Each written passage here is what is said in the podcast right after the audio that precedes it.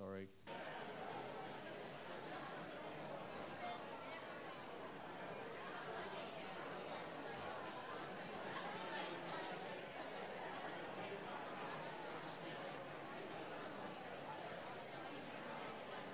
Good morning, church. Hi, everyone. My name's Ray. I'm here to give us uh, the Bible reading uh, this morning. Uh, Bible reading comes from Acts chapter 16, and we'll start also from verse 16. to Acts chapter 16.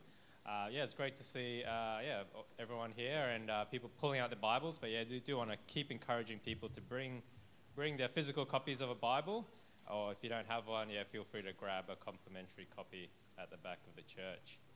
Uh, this morning's Bible reading comes from Acts, Acts chapter 16, verse 16. Once, when we were going to the place of prayer, we were met by a female slave who had a spirit by which she predicted the future. She earned a great deal of money for her owners by fortune telling. She followed Paul and the rest of us, shouting, these men are servants of the Most High God, who are telling you the way to be saved. She kept this up for many days. Finally, Paul became so annoyed that he turned around and said to the Spirit, In the name of Jesus Christ, I command to you to come out of her. At that moment, the Spirit left her. When her owners realized that their hope of making money was gone, they seized Paul and Silas and dragged them into the marketplace to face the authorities. They brought them before the magistrates and said, These men are Jews and are throwing our city into an uproar by advocating customs unlawful for us Romans to accept or practice. The crowd joined in the attack against Paul and Silas, and the magistrates ordered them to be stripped and beaten with rods. After they had been severely flogged, they were thrown into prison, and the jailer was commanded to guard them carefully. When, when he received these orders, he put them in the inner cell and fastened their feet to the stocks. About midnight, Paul and Silas were praying and singing hymns to God, and the other prisoners were listening to them. Suddenly, there was such a violent earthquake that the foundations of the prison were shaken. At once, all the prison doors flew open, and everyone's chains came loose. The jailer woke up, and when he saw the prison doors open, he drew his sword and was about to kill himself, because he thought the prisoners had escaped. But Paul shouted, Don't harm yourself. We are all here. The jailer called for the lights, rushed in, and fell trembling before Paul and Silas. He then brought them out and asked, Sirs, what must I do to be saved? They replied, Believe in the Lord Jesus, and you will be saved you and your household. Then they spoke the word of the Lord to him and to all the others in the house in his house. At that hour of the night the jailer took them and washed their wounds. Then immediately he and all his household were baptized. The, the jailer brought them into his house and set a meal before them. He was filled with joy because he had come to believe in God, he and his whole household. When it was daylight, the magistrates sent their officers to the jailer with the order Release those men. The jailer told Paul, The magistrates have ordered that you and Silas be released. Now you can leave. Go in peace. But Paul said to the officers, They beat us publicly without a trial, even though we are Roman citizens, and threw us into prison. And now, do they want to get rid of us quietly? No. Let them come themselves and escort us out. The officers reported this to the magistrates, and when they heard that Paul and Silas were Roman citizens, they were alarmed. They came to appease them and escort them from the prison, requesting them to leave the city. After Paul and Silas came out of prison, they went to Lydia's house, where they met with the brothers and sisters and encouraged them. Then they left. This is God's word. All right, thank you, Ray, for uh, reading out that uh, very dramatic moment in the book of Acts. Uh, do keep that open there, your Bibles, phones, uh, wherever you're at, to Acts chapter 16, because we're going to be having a look at that today. Well, uh, I wonder what are you doing? What are you doing with your freedom this week? Uh, you know, imagining just being free of the responsibility to study, to have to look after kids, uh, to work, to earn money, all of that. Uh, look, if you're anything like me, uh, the first thing that jumps into my mind is I'm definitely spending this week for me. I don't know if you felt that as well. It's like, ah, I think I'm going camping for the week. Camping for the week without the kids, because that would be responsibility. Uh, just being able to go and roam and hike around and, and do that kind of thing. Uh, you know, got me kind of thinking about life, uh, about freedom, about responsibility. Uh, you know, I reckon when you're young, and particularly I'm thinking about you guys, maybe you're still in school, you kind of think of life as, as just being kind of slowly increasing in freedom, right? Because you're in school, you don't have uh, money, you can't drive, you've got to study, you've got all these things you've got to do. And so life's kind of like, oh, well, everything's just, just onwards and, and upwards from there, isn't it?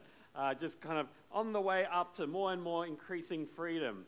So I'm just trying to signal down the back there. We get our slide going. There we go. So freedom kind of just keeps going up and up and up, and uh, it sort of peaks somewhere around university. And it's kind of cool to see that little snapshot of life on the university up at Griffith. Uh, but kind of life in university, lots of freedom, not so much responsibility, uh, especially if you've got a car, got some wheels to get around. You know, I remember uh, for me, university, I was living down in Sydney, moved out of home as well, which kind of probably tripled that, that freedom as well. Uh, we go to class during the day, uh, we kick around a football in the afternoon, or go to the beach. Uh, maybe do a little bit of study at night, but then watching TV, playing some video games. That was the life, wasn't it? But the thing is, it doesn't stay like that. It's not like your freedom just kind of keeps on going up and up and up, is it? It's sort of like this balancing act between freedom and responsibility. And, and you start, you know, you start working and suddenly you've got some responsibilities there to, that you're paid to do a job. Uh, and then you have kids and then like that responsibility ball gets massive and the freedom uh, ball tends to uh, just get really, really tiny. And life sort of kind of goes up and down uh, with our freedom and our responsibility. But it did get me thinking, actually, just about the way in which we juggle that. And particularly about the things for which you're willing to give your freedom up. What are those things that you would actually sacrifice freedom so that you can kind of bear more responsibility or be uh, kind of a more responsible student, a more responsible worker, family? Uh, what is it that you are willing to give stuff up for? I think it's actually quite a telling question. See, freedom is such a high commodity in our world, and how you use that actually speaks a lot about what's in our hearts. Now, we've been looking at the book of Acts uh, in, over this term, and uh, it's really all about the mission that God gave uh, to, to his disciples to go and witness, to take this gospel message to the ends of the earth. And what we're going to see today is that that message is not just something to believe in, but it's actually a, a message that profoundly changes you, p- profoundly frees you. And so, what we're going to see is that actually uh, it's going to completely revolutionize the way we think about ourselves, our freedom, and what you use your freedom for. See, the gospel is a gospel of freedom that Jesus came to set captives free, free from sin, free from the fear of death, free from the wrath of God. And we see people all the way through Acts just rejoicing in the newfound freedom that they find in Christ. But it radically changes us, changes us, shapes us, changes our priorities. Now, uh, through the book of Acts and, and through, um, uh, sorry, through uh, chapter 16, uh, we actually get four conversion stories. Four conversion stories. We didn't read about the first two, and I'll just kind of uh, give you a brief overview of those first two. Uh, the first two um, is Timothy. The first one is Timothy. You, know, you might know Timothy because Paul actually writes a letter to Timothy that we have as 1 and 2 Timothy in the New Testament. I'm not going to focus on these too much, but I just wanted to point out that, hey, Timothy, he's a guy who's grown up. He's, he's had uh, a Jewish uh, Christian mother and grandmother who's taught him the scriptures, and he's had that privilege of, of growing up uh, knowing the scriptures. And, and he's a young guy ready to embark on his own ministry training journey, you know, just like CP, just like Ling. And the second one, we hear about Lydia, a businesswoman, a seller of expensive clothes, a worshipper of God, encounters Paul at a small gathering just outside of her town and her heart was opened by God, and she responds to the gospel. She and her household converts, and, and Paul and Silas and the crew end up staying with her. Now, I just love these kind of little mini snapshots. So not a lot is, is written there about these two people, but I love that we get uh, in this, you know, a book that's full of these epic conversion stories. You get what are maybe more normal stories as well. You know, this is the normal story of having grown up with a Christian parent who, who under, helped you understand the scriptures, who grew you, helped you to know Jesus. You know, not everyone can have that dramatic kind of conversion story of, you know, I was that drug dealing gambler who had a dream in jail and met Jesus in that way. Uh, every, but every story of God's working in life is amazing. It's amazing in its own way. You know, maybe it was just that person, that youth leader, CIA leader, that YF leader for you, invested in you, helped you to see the gospel. You know, and all these stories are just wonderful in their own little way. But as we go through the, the uh, book of, uh, through the chapter 16 there, we, we see that actually the drama just kind of ramps up a little bit each time. A little bit each time. So the third uh, story there is a story of this slave girl. Read with me from verse 16. Verse 16. Once, when we were going to the place of prayer, we were met by a slave girl who had a spirit by which she predicted the future. She earned a great deal of money for her owners by fortune telling. This girl uh, followed Paul and the rest of us, shouting, These men are servants of the Most High God who are telling you the way to be saved. She kept this up for many days. Now, who is she? So she's this fortune teller, this uh, clairvoyant. Uh, you know, the, they're still around today, of course. You might, uh, you know, I remember being up at the Eumundi markets up there, and uh, there's just all these stores with all these kind of new agey spiritual kind of stuff going on. Uh, people will read your palm or your tarot cards or uh, whatever it is. is it real or not? Who knows? what we learn about this particular girl is that she had some kind of a spirit that actually allowed her to, to be able to tell people's future. And, and it made her owners incredibly rich, incredibly rich. But being a slave, it wasn't something that actually benefited her. In fact, in lots of ways, I think it was a liability, really. Because here you are, you're owned by someone, you earn money for them, but so long as your gift endures, you're able to do this thing for them, I think you're always going to remain their slave. So, what does she do? Well, she's kind of following Paul around and she keeps shouting out, Hey, these are the men, the servants of the Most High. You know, they're going to tell you the way to be saved. And they're just following her around day by day, just kind of shouting and shrieking these words at them. And uh, at first, I think Paul's probably gone, gone, oh, a bit of free advertising. This is, this is not bad. This is kind of useful. But the truth is, after a few days, Paul starts to get annoyed. See, finally, Paul became so annoyed that he turned around and said to the Spirit, In the name of Jesus Christ, I command you to come out of her. At that moment, the Spirit left her. Now, I suspect what's happening here is that after a few days, that all this constant shrieking just started turning people away, started repelling people from them. And so uh, Paul casts out this demon, and suddenly she's, she's freed, actually. She's freed. Verse 19. When the owners of the slave girl realized that their hope of making money was gone, they seized Paul and Silas and dragged them into the marketplace to face the authorities. They brought them before the magistrates and said, These men are Jews and are throwing our city into uproar by advocating customs unlawful for us Romans to accept or practice. So you can see what's happened there. Now their lucrative little exploitative scheme there with their slave, their, all hope of making money from that is now gone. And what do they do? They, they drag her, drag up Paul and Silas in the marketplace before the authorities. Now, I don't think it's explicitly mentioned here by Luke, but actually, uh, you know, given the run of conversion stories, I'd like to think that actually the slave girl then commits herself to following Jesus. That maybe she's even freed by her slave owners, knowing that they have no way of exploiting her gift anymore. But I actually think, you know, this idea of being enslaved by a gift is actually, I think it's a really interesting concept, isn't it? You know, it's funny because even these, there's stories in pop culture about how people's great power that they have actually ends up becoming a real liability for them. And uh, for those of you who are kind of really in tune with your comics, you might know that uh, at various points, Superman, uh, Captain America, and lots of these superhero guys actually they lose their superhero powers and they actually feel more free because of it. You know, Captain America, he's finally allowed to kind of age and live something of a normal life and eventually gets old and, and he dies. And Superman, likewise, he, he has his power taken from him uh, and he's finally able to just actually be a normal human. I think it's such an interesting concept. See, I mean, how many of us are even feel a little bit enslaved by our own gifts and our own abilities? You know, I know lots of exceptional people, exceptional doctors and professionals who, due to their own success, their uh, skill, their compassion, their work ethic, are actually completely drained and burnt out and, and, and stuck in a system that just keeps pushing and pushing and pushing them harder.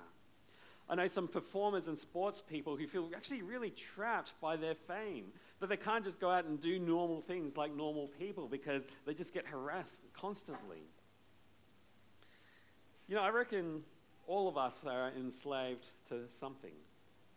Everyone's enslaved to something. Maybe it's not an external force or you know, kind of sort of external authority on us, and we like to kind of think of ourselves as a really free society. And yet, lots of us, I reckon, if we ask and interrogate ourselves, we realize actually lots of us are enslaved to ourselves, to our own, uh, to, to our own insecurities. You know, I read this little, uh, an interesting article that someone wrote um, about on a, on, a, on a site called Medium, which, if you know, is sort of a bit of a free journalist uh, kind of site. Uh, this is what they said. This is what they said. They said, I'm a slave to my insecurities. That sounds perhaps cliche or stupid, but it's so true. Hanging out with people, even a close friend, or in general, being in social situations, is a mess of overthinking everything. Assuming the worst of every situation, assuming people think the worst of me. It shapes and controls every interaction I have, every choice in a social situation I make, everything I say, every thought I have. I almost never feel truly relaxed when hanging out or I'm out and about. I compare myself to everyone, everyone around or in my friend, friend group. I'm not as funny, nor as pretty, nor as thin, nor as witty, nor as brazen, or sensual, or straightforward, or go with the flow. Some things I desperately desire to be. And I hate that I'm so scared and so conscious of what people think of me, how they see me, how it affects how I socialize. It sucks, man. Isn't that kind of just an interesting reflection? To be kind of be like, you know, I feel so trapped and enslaved by my own desires, my personality. We're all enslaved by something, whether it's something that's broken in the systems or in the employment of the world, the economy of the world. Maybe it's enslaved by our own broken desires, our broken selves. Now, this girl is exploited by her owners for her gift. And in lots of ways, it's trying to kind of direct us, to point us, to remind us that actually Jesus came to set people free.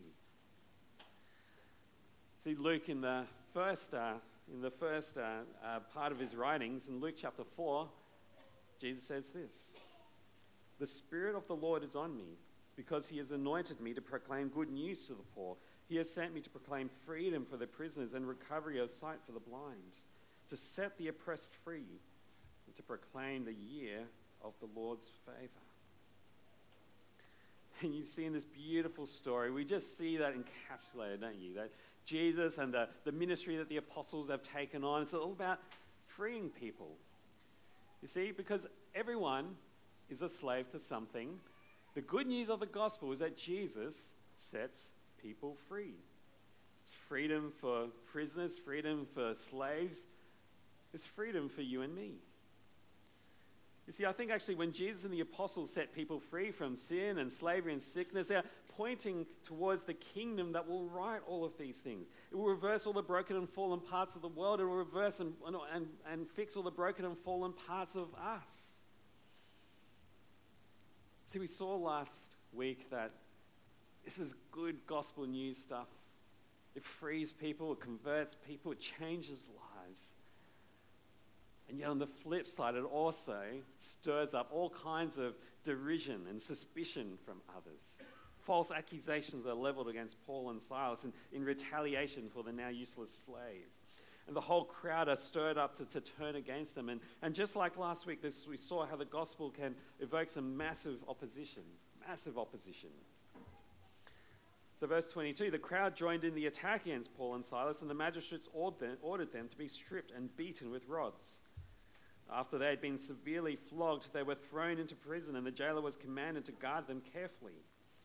When he received these orders, he put them in the inner cell and fastened their feet in their socks. Friends, I reckon Paul and Silas have gone from a high moment to, to rock bottom in just a moment. Now, this is a little picture of a, of a Roman prison in Philippi. May, maybe some people think it may have even been the prison that Paul and Silas were chained to. But there they were, kind of jailed and, and chained and bolted down like, like murderers. Unbelievable. Imagine the conditions. And yet, what you see there, you don't see a picture of them wallowing in their misfortune. You see them singing, singing hymns about God, praying to God.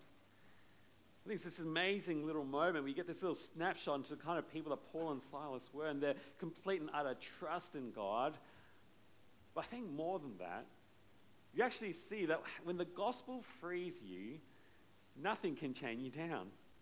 No jail, no bolts over your ankles can stop that. There they are going, well, here we are, we're in jail. Guess this is where God has us. And they continue to go, well, our job is to keep witnessing and proclaiming what Jesus has done. So, what are we going to do? Well, we're going to sit here, we're going to sing, and we're going to pray. And we're going to be in complete trust that whatever God is planning, that this is all part of his plan. So, what happens? Verse 25. Read on with me. About midnight, Paul and Silas were praying and singing hymns to God and the other prisoners were listening to them. Suddenly, there was such a violent earthquake that the foundations of the prison were shaken. At once, all the prison doors flew open and everybody's chains came loose. The jailer woke up, and when he saw the prison doors open, he drew his sword and was about to kill himself because he thought the prisoners had escaped. But Paul shouted, Don't harm yourself. We are all here. Now, why was the jailer going to kill himself? Well, under Roman law, a jailer who allows the, the prisoners to escape is liable for all of their sentences. For all of their sentences. So, for this prison guard, he's seeing, oh, all the, the doors are open, the, the prisoners can just run out of the jail. He's like, this is it. It's prefer- death is preferable to whatever might happen next. But what happens? Paul shouts, hey, don't harm yourself, stop. We're all here. We're all here. Verse 29 the jailer called for lights, rushed in, and fell trembling before Paul and Silas. He then brought them out and asked, Sirs, what must I do to be saved? They replied, Believe in the Lord Jesus, and you will be saved, you and your household. Then they spoke the word of the Lord to him and to all the others in his house. And at that hour of the night, the jailer took them and washed their wounds, and immediately he and all his family were baptized. The jailer brought them into his house and set a meal before them. He was filled with joy because he had come to believe in God, he and his whole family. Now, I reckon this might actually be my favorite conversion story in all of Acts. I mean, obviously, it's kind of uh, hyper dramatic. There's an earthquake, there's a jailer who's about to kill himself. Uh, but what I love is that there's this little picture of just faithful witness. Faithful witness. Oh, here's a little artist's impression of this moment in which the, the jailer just bows down. It's like, man, what is going on? What must I do to be saved? Now, I want you to just kind of put yourself in Paul and Silas's shoes for a moment as this earthquake happens and the shackles are kind of come apart and the chains are loosened. You think for them, it'd be the first thing is like, oh, here's our chance of freedom, time to just run and go. But instead, they see the jailer standing there and they realize no, this is an opportunity to give up our freedom for the sake of another. And as they give up their freedom, they actually end up granting salvation to this man. As, as you can imagine, this, this poor jailer, he's been there all night, and you know, this is his shift, and he's, he's, he's been probably listening to them singing and praying, kind of just not thinking anything of it. But suddenly he goes, Well, what is, what is with these guys? They just stand there and they, they would rather his life be spared and then be put back in jail than for them to go and take their own freedom. Maybe there is something to this Jesus in which they've been singing about. And so he asked, asks to be saved.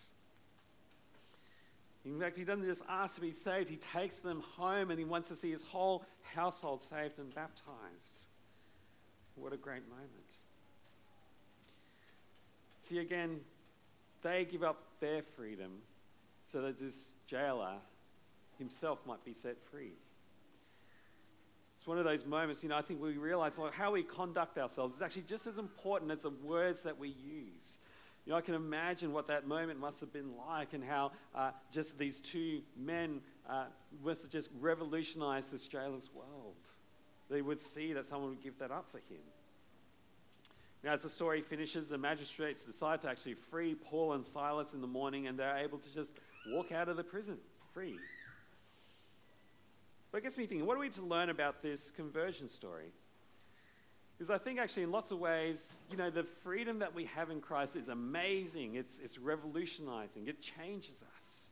You know, in any and every circumstance that you can be content, knowing that God works for the good of the kingdom, for the good of the gospel, for the good of us. I think it helps us see that our actions speak as loudly as our words. You know, we live in this world that's just so constant about shouting at each other and yelling at each other. And here it was, it was their actions that actually spoke much louder than their words in this moment. But at that moment of crisis, that moment of crisis, I think Paul and Silas just realized that it's no problem for us to get put back into jail. The jailer gets to live. We have total eternal life in Christ. Everybody wins. Everybody wins. You see, I think our world keeps telling us that freedom is the most important value today. You know, you've got to be free to be me. I need free to be whatever I can be, whatever I want to be, whatever desire comes for me. Free to just be selfish, really. Isn't that kind of the thing of our world? But God tells a very different story. God tells us that in Christ, you are free freer than the best holidays, the most money, whatever it is can buy you. You are freer than all of that because you are free in Christ, the Redeemer, the one who sets you free from sin and death, the one who will free the whole world from its bondage to sin and sickness. That you have Christ. See, Paul later on to the Galatians writes this. He says, You, my brothers and sisters, were called to be free. But don't use your freedom to indulge the flesh. Rather, serve one another humbly in love. See, I think part of the message of this part of the Bible, this chapter, is actually this the freedom that's won for us in the gospel frees us to love others, to serve the kingdom, and to take risks for the gospel. Let me say that again. The freedom won for us in the gospel frees us to love others, to serve the kingdom, and to take risks for the gospel. See, this week in our life groups, we're going to be looking at our, uh, we're going to be looking back again at the gospel friendships framework. You know, it's a kind of thing that Jane and the, the mission team last year worked really hard on to kind of help us keep thinking about. Well, what's the next thing? What's the next step for our friends? It really got me thinking. I've been reflecting on it a lot actually uh, this this week, and I was thinking about how you know what uh, a lot of the friendships and the people I have around me are, are things of convenience, you know. Yeah, they might be my friends, but you know, we'll, we'll, hang out when we're free, when we've got that spare time, when we can do it. Uh, but when I was thinking about this, thinking about this process, you know, I was just thinking, you know, some of those steps are so important to really connect deeply with people, to care for people.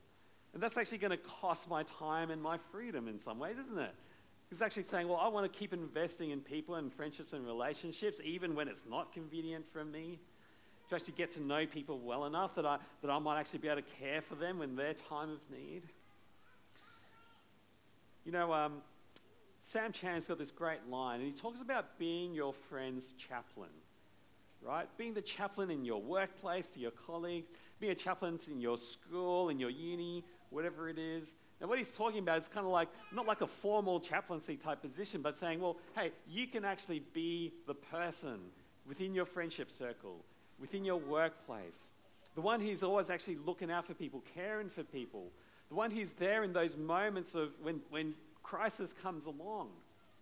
Because when those moments come along, That's when people are asking the questions, the big questions of life.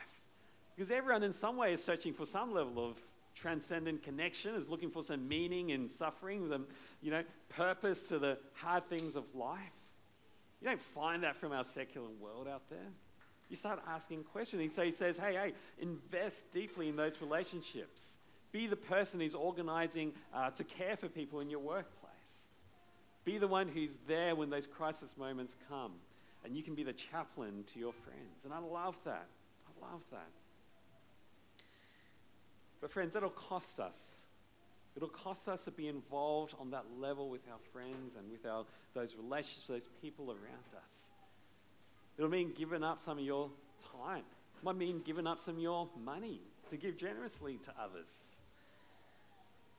You know, I heard this, this woman's story last year, and it's kind of actually super relevant because she's, she's kind of, uh, uh, she worked in this jewelry store, right? And this jewelry store was sort of full of people who are really into their real new age spirituality kind of thing, you know, real alternative types. Um, they love their crystals and salt lamps and, you know, essential oils and stuff like that.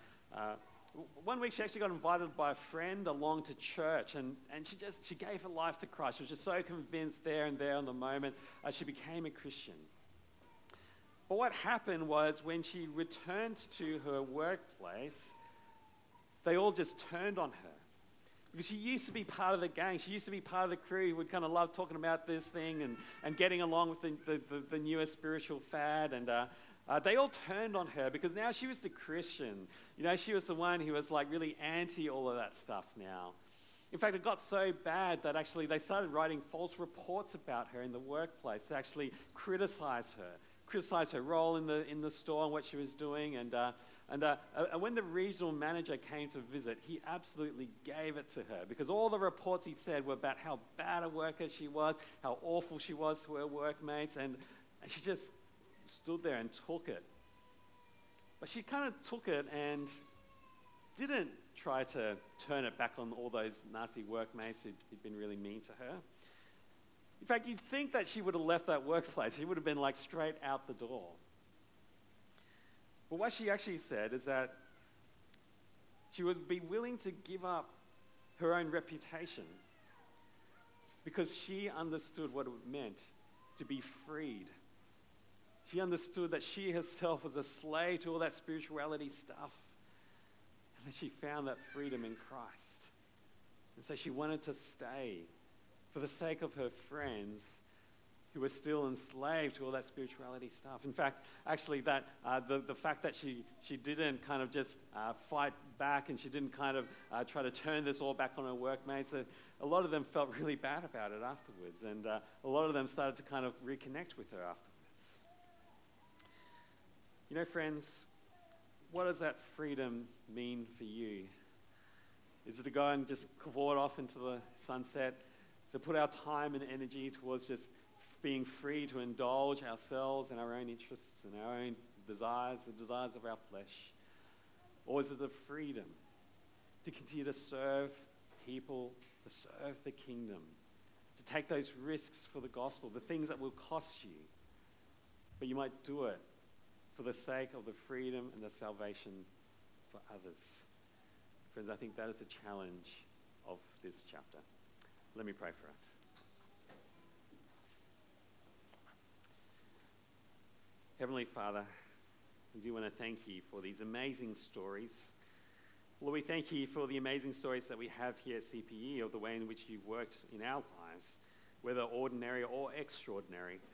Father, they are all signs of the works of your Spirit in our lives. But Father, we do pray that as people have been freed in Christ, free from sin, free from the fear of death, free knowing that we are with the one who will restore all things to himself. Father, we pray that you might, uh, you might help us, challenge us to use that freedom not to indulge in ourselves, but to serve you, to love others, to be that witness of how good this freedom has been for us, that we might also point others to the freedom that they can have in Christ.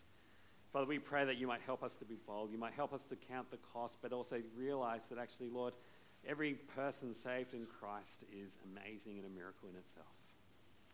But we pray that it would be so in our hearts that we, by thinking this week about what it might look like to connect and care for our friends, that we might bring them and point them to the one who can fix and restore all things, and who will do so, Lord, for all those who have their faith and trust in Him.